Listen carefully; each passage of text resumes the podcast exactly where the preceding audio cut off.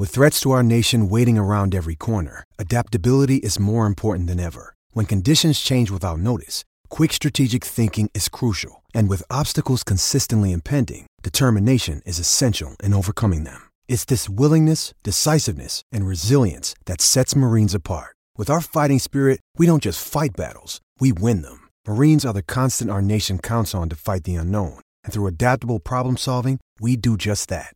Learn more at marines.com. And now, And now, Back to Hail Varsity Radio.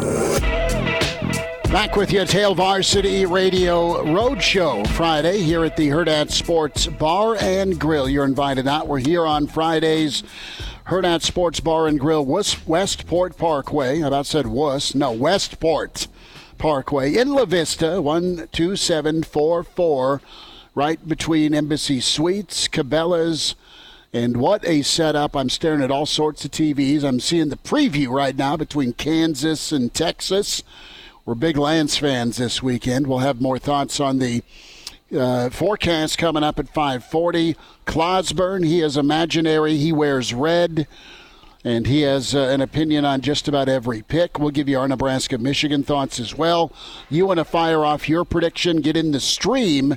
We'll get to all your comments, as many as we can. We always love the interaction on the stream with the Hail Varsity YouTube channel. Shout out Nick. He is working his way through Milwaukee, four hour drive, and he's got us on his, well, his, I would say his radio, but on his stream setup. So, Nick, thank you. Uh, Brando's Sports World says Tony White's been dialing up a lot more pressure this week, right, guys? I think the defense plays well, and it will be a much closer game than people anticipate. We'll get Joel Klatt's comments coming up here in about 15 minutes. We'll run down Jacob Padilla shortly, Bill Dolman next hour, and room for you around 520 as well. 489 1240 489 1240 800 825 5865 find us on twitter as well at schmidt underscore radio at herbal essence for elijah at c underscore clark underscore 27 that's right it's like the There's two of them. giant name on the back of the MLB jersey, right? Where you you need you need wider shoulders to carry that. well, if Connor played for Colorado, they'd have to make new practice jerseys for Connor with the uh, the length of his handle on the back. Of I the mean, I. I, I would think come so. on, guys. It's not, If- it's not if- that long. But I don't I don't know that uh, we love Connor, but I don't know that that old Coach Prime considers him a Louis.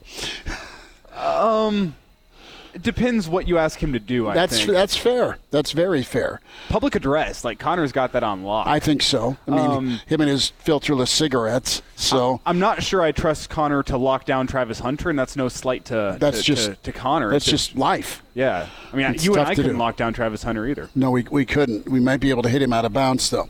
We uh, welcome in Jacob Padilla as he joins us. Jacob, what's uh, the good word? It's Nebraska, Michigan. It's also Husker volleyball.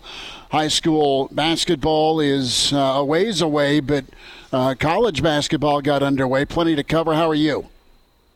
Yeah, it's a busy time right now. Obviously, got a got a lot of things going on tonight. Uh, I'm, I'm at home. I'll be watching uh, volleyball. Uh, we'll have uh, Drake Keeler uh, down in Lincoln for the opening night uh, with Husker Hoops event. Obviously, Mike Sauter's out on the, the high school trail uh, with his game of the week. Uh, so trying to trying to cover as many different things right now as we can with with our team. And Jacob, I'm seeing you here on the stream. For those of us listening on radio, you, you might not get this, but it looks like you get a haircut. I'm not seeing him. That's that's the joke. Oh, I, I, I get it. that Okay, flew thank you. so far. Over Schmidt said, yeah. I'm just looking up, and it's going to the seventh row. Forgive me, Jacob did get did get a haircut. It looks marvelous, I'm sure, but you'll just have to wait and see it uh, at a at a at a practice or in the stadium. Jacob, let's uh, let's dive into Nebraska, Michigan first, and Do we have to? well, I, I wanted to I wanted to get what you're looking for tomorrow. What are you excited about? Are you excited that this thing might be a two-hour game? Yeah, um, I, I guess. Do we have to? The, the thing I'm looking for most is if if they can find some way to move the ball through the air to, to kind of open things up a little bit because I just don't know that what we've seen so far on offense, w- whether it's Sims or Haarberg, is going to be enough to move the ball uh, against Michigan and what their defense is capable of and the talent level on that team. They're going to have to be more. They're, they're going to have to be more effective than they have been with some of these pass plays, uh, whether it comes down to the protection or the receivers hauling it in or the, cor- the quarterbacks putting on the money. Um, we, we've seen issues in all three of those uh, so far this season. And you can't afford to drop a third down, convert third and long conversion, or have a guy running free down the field and, and miss him by 10 yards, or have your quarterback get snacked immediate, uh, get sacked immediately after taking the snap. Like you can't afford that type of stuff against a team like Michigan. You're going to have to play really clean football and take advantage of every opportunity that is available for a big play. And we just haven't seen Nebraska play that cleanly on offense. Uh, and I don't know if they're capable of that, but they're going to have to be if they if they want to be competitive in this game. And Jacob, whenever you think about the big play, Michigan's defense isn't the type of defense that usually allows those. I think whenever you look at what Nebraska has done this year, they're going to be loading up in the box trying to stop that Nebraska run because Nebraska hasn't quite shown that deep threat at all this year. Whenever Tommi Hill is the guy that is consistently relied upon as a deep threat. Is, is that a winning formula in your mind? Uh, I guess the, the question being, what is the, the holdup with the Husker passing game? Is it the weapons, the, uh, the, the guys at wide receiver that are going running those deep routes? Is it the quarterback not being able to deliver accurately? What do you think the the holdup is that Nebraska hasn't been able to show a deep threat so far this year? Because I think tomorrow's a game where that can really really hamstring you. Uh, like I said, I think it's it's we've seen issues with all three of those, and that that's a problem right now is it's not something you can rely on because you never know if everybody is going to do their job and execute.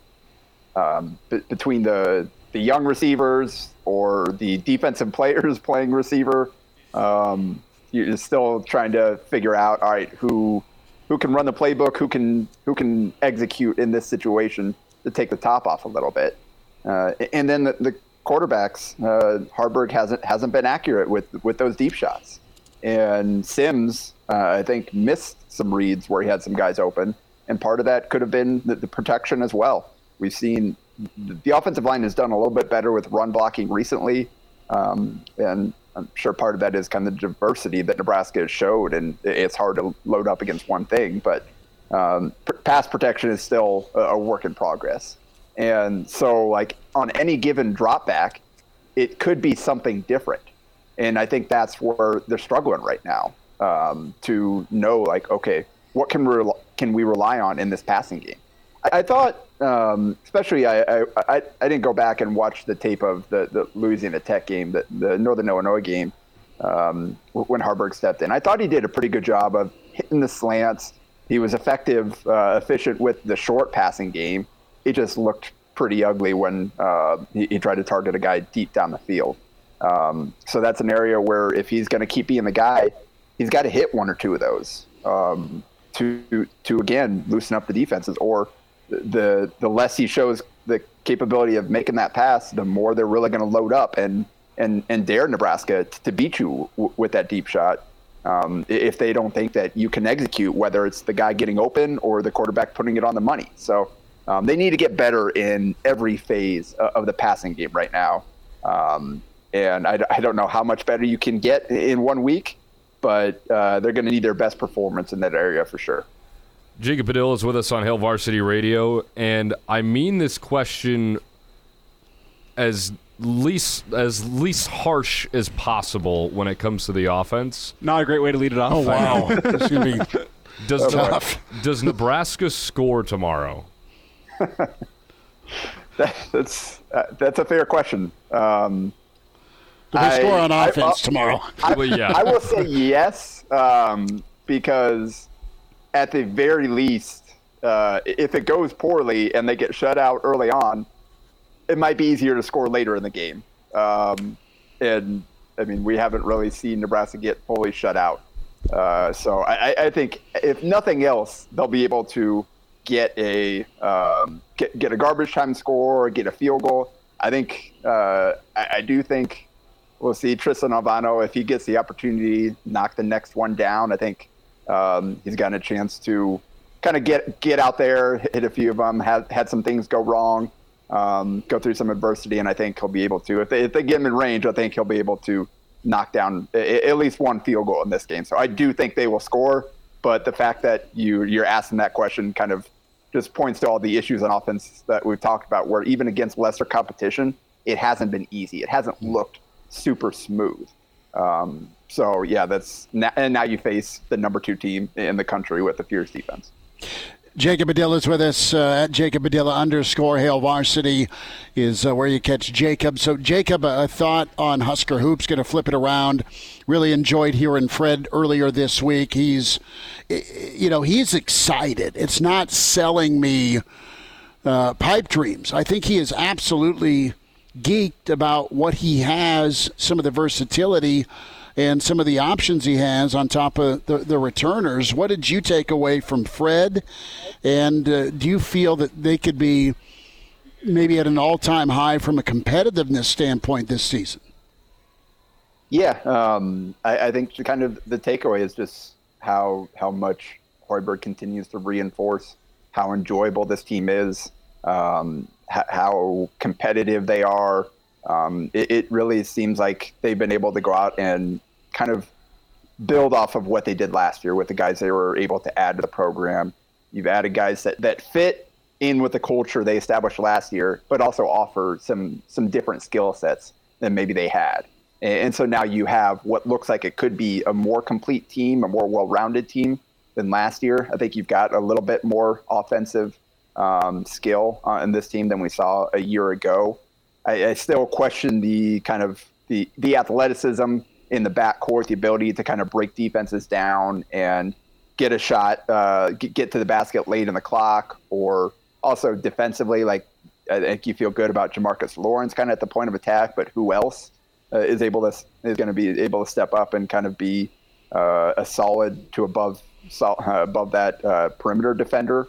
Um, so those are kind of some of my questions, and, and I think the upside for shooting on this team is significantly higher than last year, but uh, I think you feel good about Keisei Tominaga, about Jamarques Lawrence, um, about Brice Williams coming over from Charlotte. I, I, I like um, what I've seen from him. A lot of those other guys are in the kind of 35% range, where you kind of more average shooters, and they've been up and down throughout their careers. So, are we going to get 35 plus percent Rienk Mast? Are we going to get 28% Rienk Mast? Are mm-hmm. we going to get 36% Josiah Allick? Are we going to get 16% Josiah Allick? Um, where does Boogie Coleman slot in? Because he's been all over the place throughout his career.